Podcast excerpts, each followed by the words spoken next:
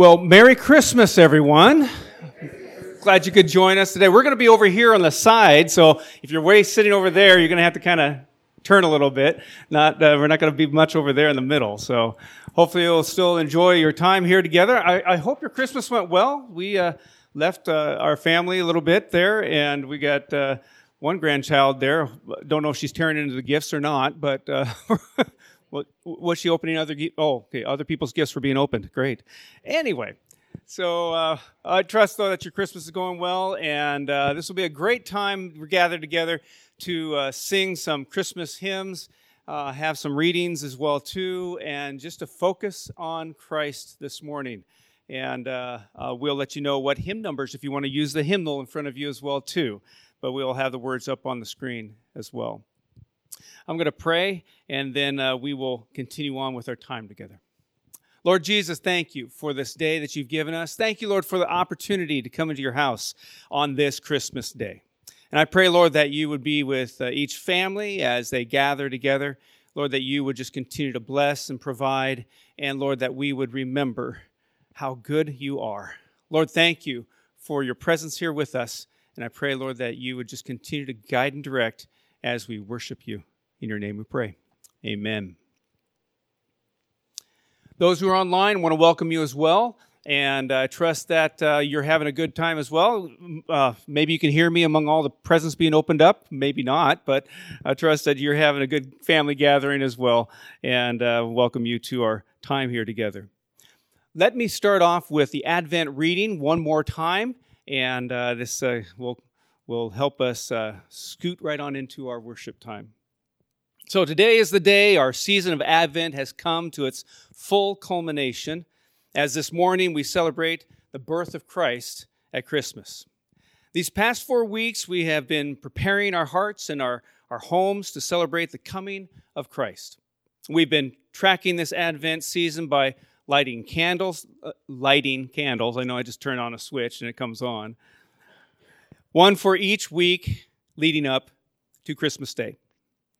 Today we light the four candles and also the fifth and final candle, the white candle, traditionally called the candle of light or the Christ candle. That uh, last candle is supposed to be white. It kind of has a tint of blue to it, but anyway. These candles are a symbol for us of the hope, peace, joy, love, and light that Christ brings to the world through his birth, life, death, and resurrection. Christ came at Christmas to defeat sin, death, and hell so that we might have abundant life. John chapter 1, we read these ver- words In the beginning was the Word, and the Word was with God, and the Word was God. He, has, he, he was with God in the beginning. Through him all things were made. Without him nothing was made that has been made. In him was life, and that life was the light of all mankind. The light shines in the darkness, and the darkness has not overcome it. The true light that gives light to everyone was everyone was coming into the world. He was in the world, and through the world, and though the world was made through him, the world did not recognize him. He came to that which was his own, but his own did not rec- did not receive him. Yet to all who did receive him, to those who believed in his name, he gave the right to become children of God, children born not of natural descent, not of human decision or a husband's will, but born of God. The Word became flesh and made his dwelling among us. We have seen his glory, the glory of the one and only Son who came from the Father, full of grace and truth.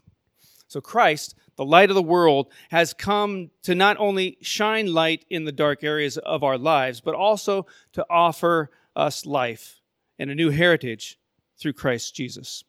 Christ offers you a fresh start, another chance, and the life change you have been longing for inside. Scripture tells us, therefore, if anyone is in Christ, the new creation has come, the old has gone, the new is here. So, do you long for new life? This Christmas. We are all sinful people who have done wrong, in need of grace we don't deserve. And Jesus offers us that grace. And all we need to do is to confess our sin and need for God and receive God's forgiveness His grace, and His empowerment to live differently.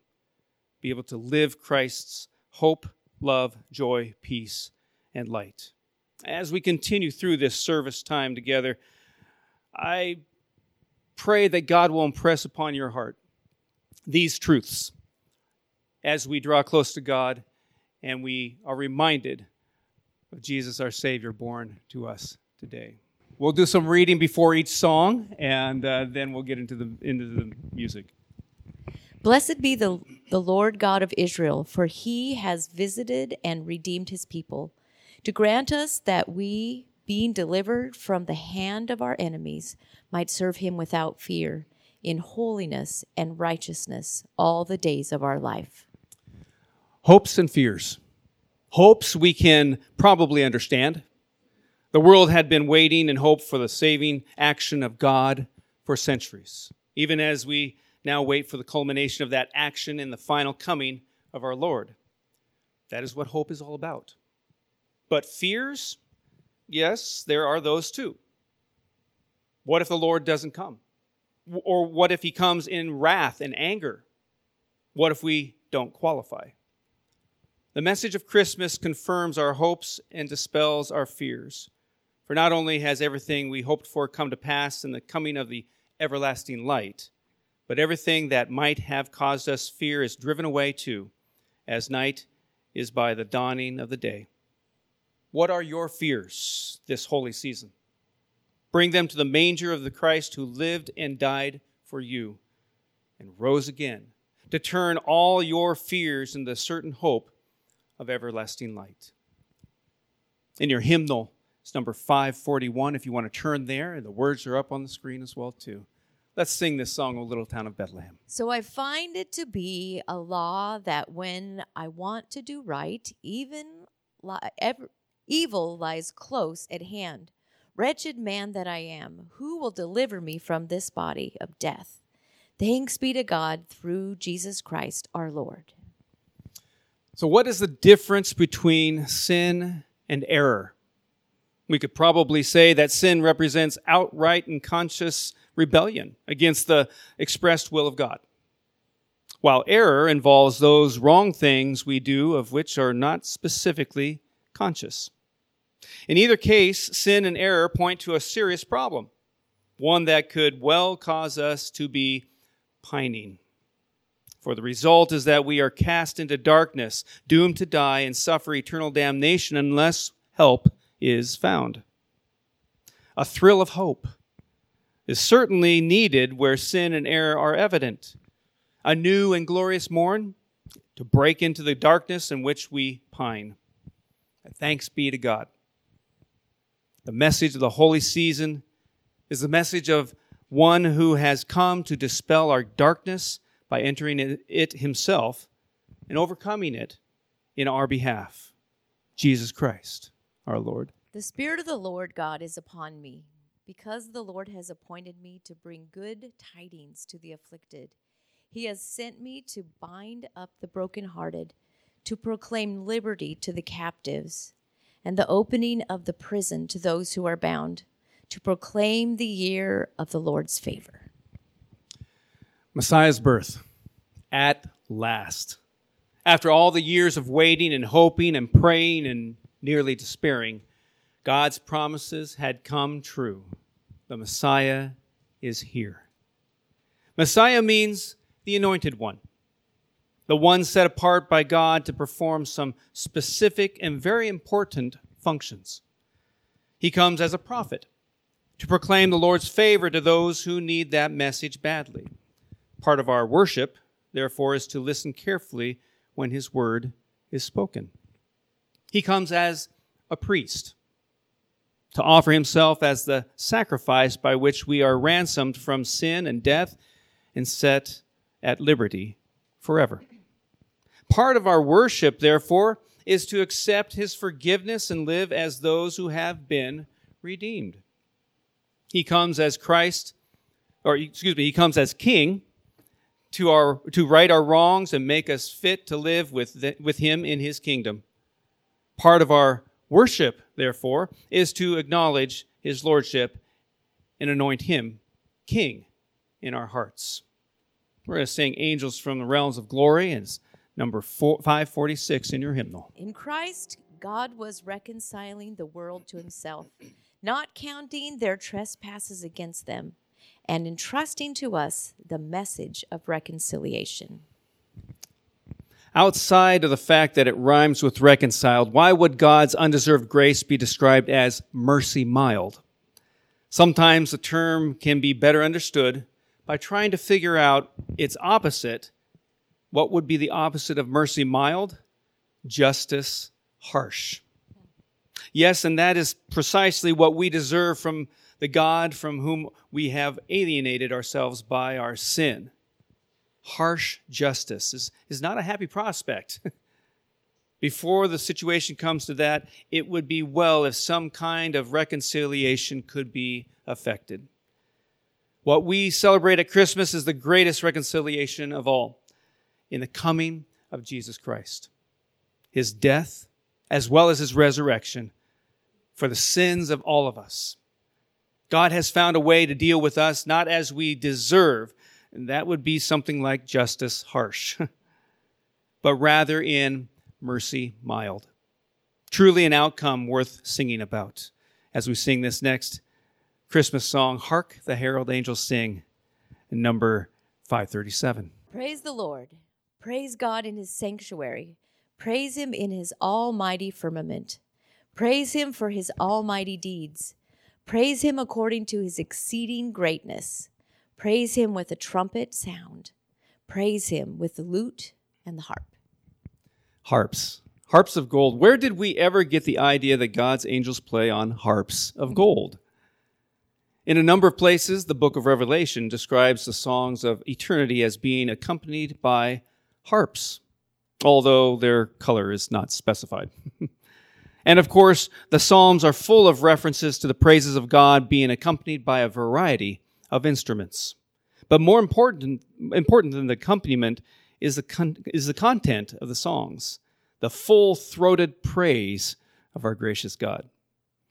Perhaps, as the carol indicates, it is especially when we do not feel like singing to the Lord, times when we feel tired and forsaken and, and beaten down, that we need to hear again the songs of God's eternal victory and know that in Christ Jesus, the Lamb who died for us and is alive forevermore, we have something to sing about. Whatever instruments are available to you, use them in singing praise to God.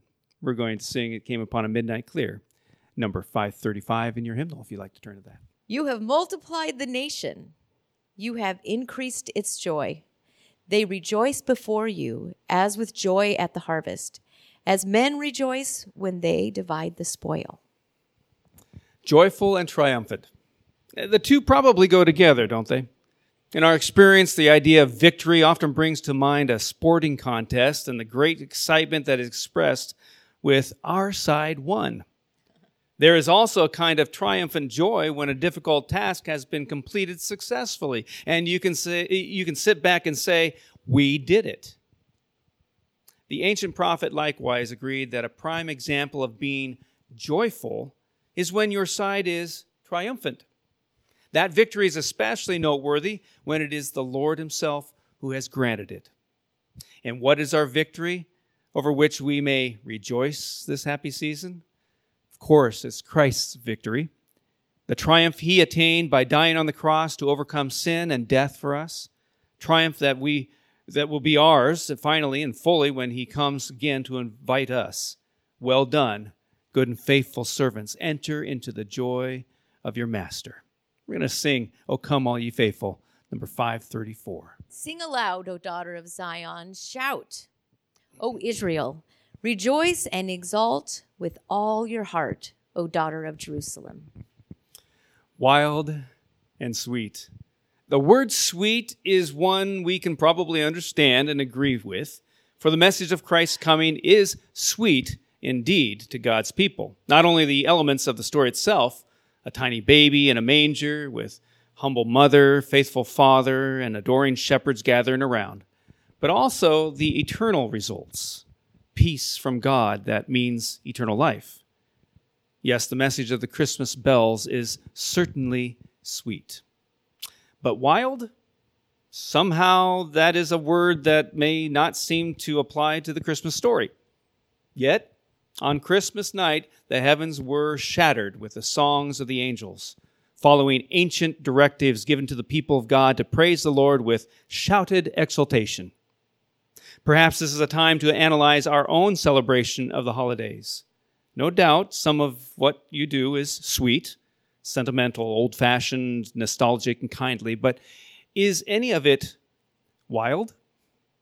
In a truly biblical sense, while many of the songs of the season are quiet and contemplative, there are others which obvious, obviously uh, deserve to be sung with full throated gusto.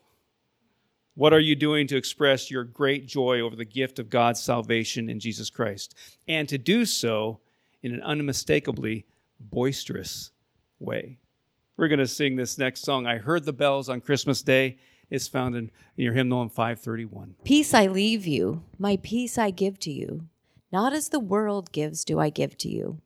Let not your hearts be troubled, neither let them be afraid. What kind of peace is heavenly peace?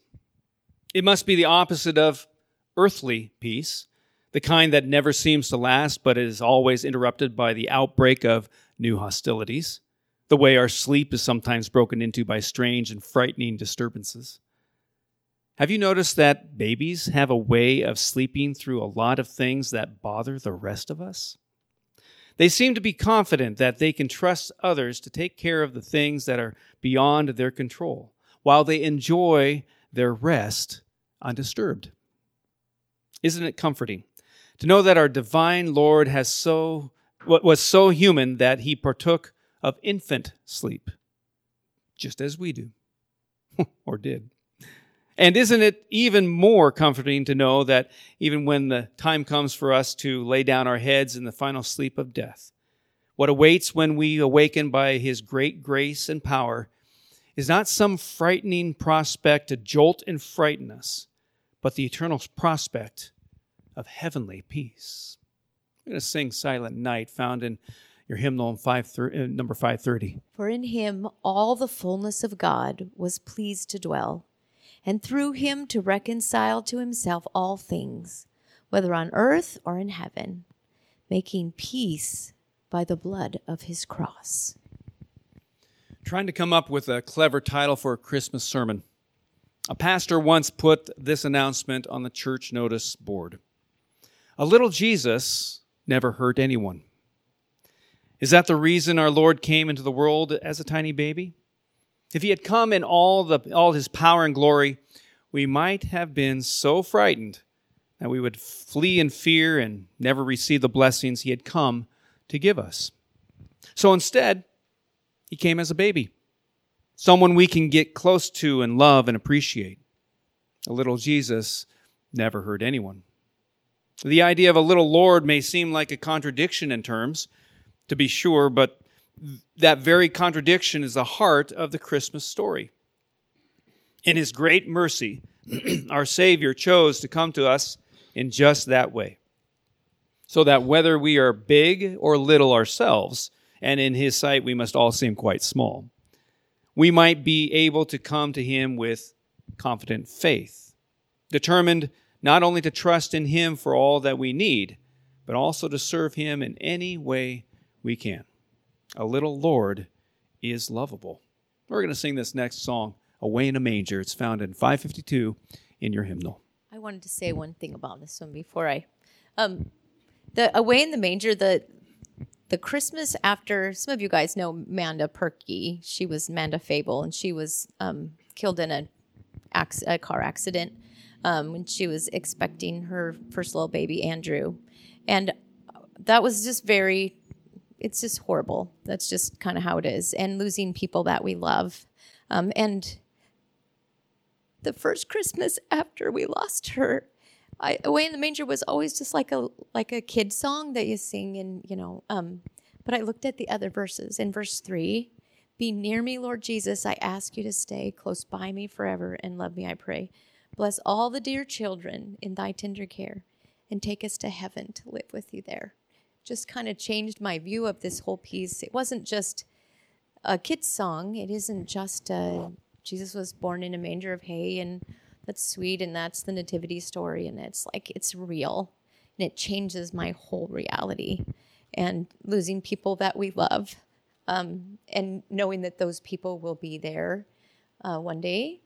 Um, changes our reality too. So it's like living in between where we're good for something here and still have our hearts um, in he- heavenly thoughts. I don't know. I don't know if that makes sense to you, but this song's special to me because of that, and um, it just it always it changed it for me. For I tell you that Christ became a servant to the circumcised to show God's truthfulness, in order to confirm the promises given to the patriarchs, and in order that the Gentiles might glorify God for his mercy.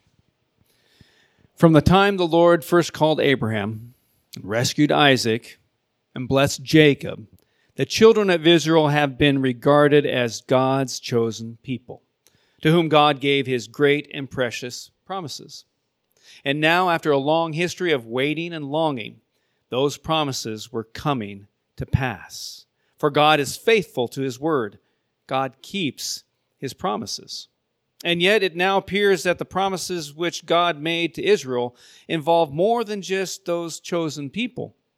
For if you, you, you, you, uh, you sing on beyond the first stanza, and you'll do that here when we sing this song, you will notice that this carol speaks not only of the shepherds, who were no doubt Israelites, but also about the wise men, who were not.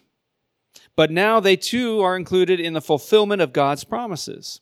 The king of Israel is somehow their king as well, and ours. How great are God's promises! and how even greater their fulfillment, that we too should be in, included among the chosen people. All of us who recognize that Christ was born and lived and died and rose again for us as well. We're going to sing this next song, the first Noel, and it's found in, in your hymnal number 538. Join us. Focus. Our focus is the birth of Christ our Savior, and our reaction is joy. And so we're going to sing this last song, "Joy to the World," found in five in, in your hymnal in 533. We're going to sing this uh, in our concluding time here together. And if you can stand, please stand as we sing this song together. Lord Jesus, we thank you for this day. Thank you, Lord, for an opportunity to worship you and to acknowledge you today. And I pray, Lord, that as we go from here, that we would take this news with us, just like the shepherds, and proclaim the good news all around us. Jesus Christ is born. We love you, Lord. We thank you for this time together. And thank you, Lord, for what you're going to do in our lives and for this week to come, how you're going to go with us. Be with us, Lord Jesus. In your name we pray. Amen. Thank you for coming. Merry Christmas.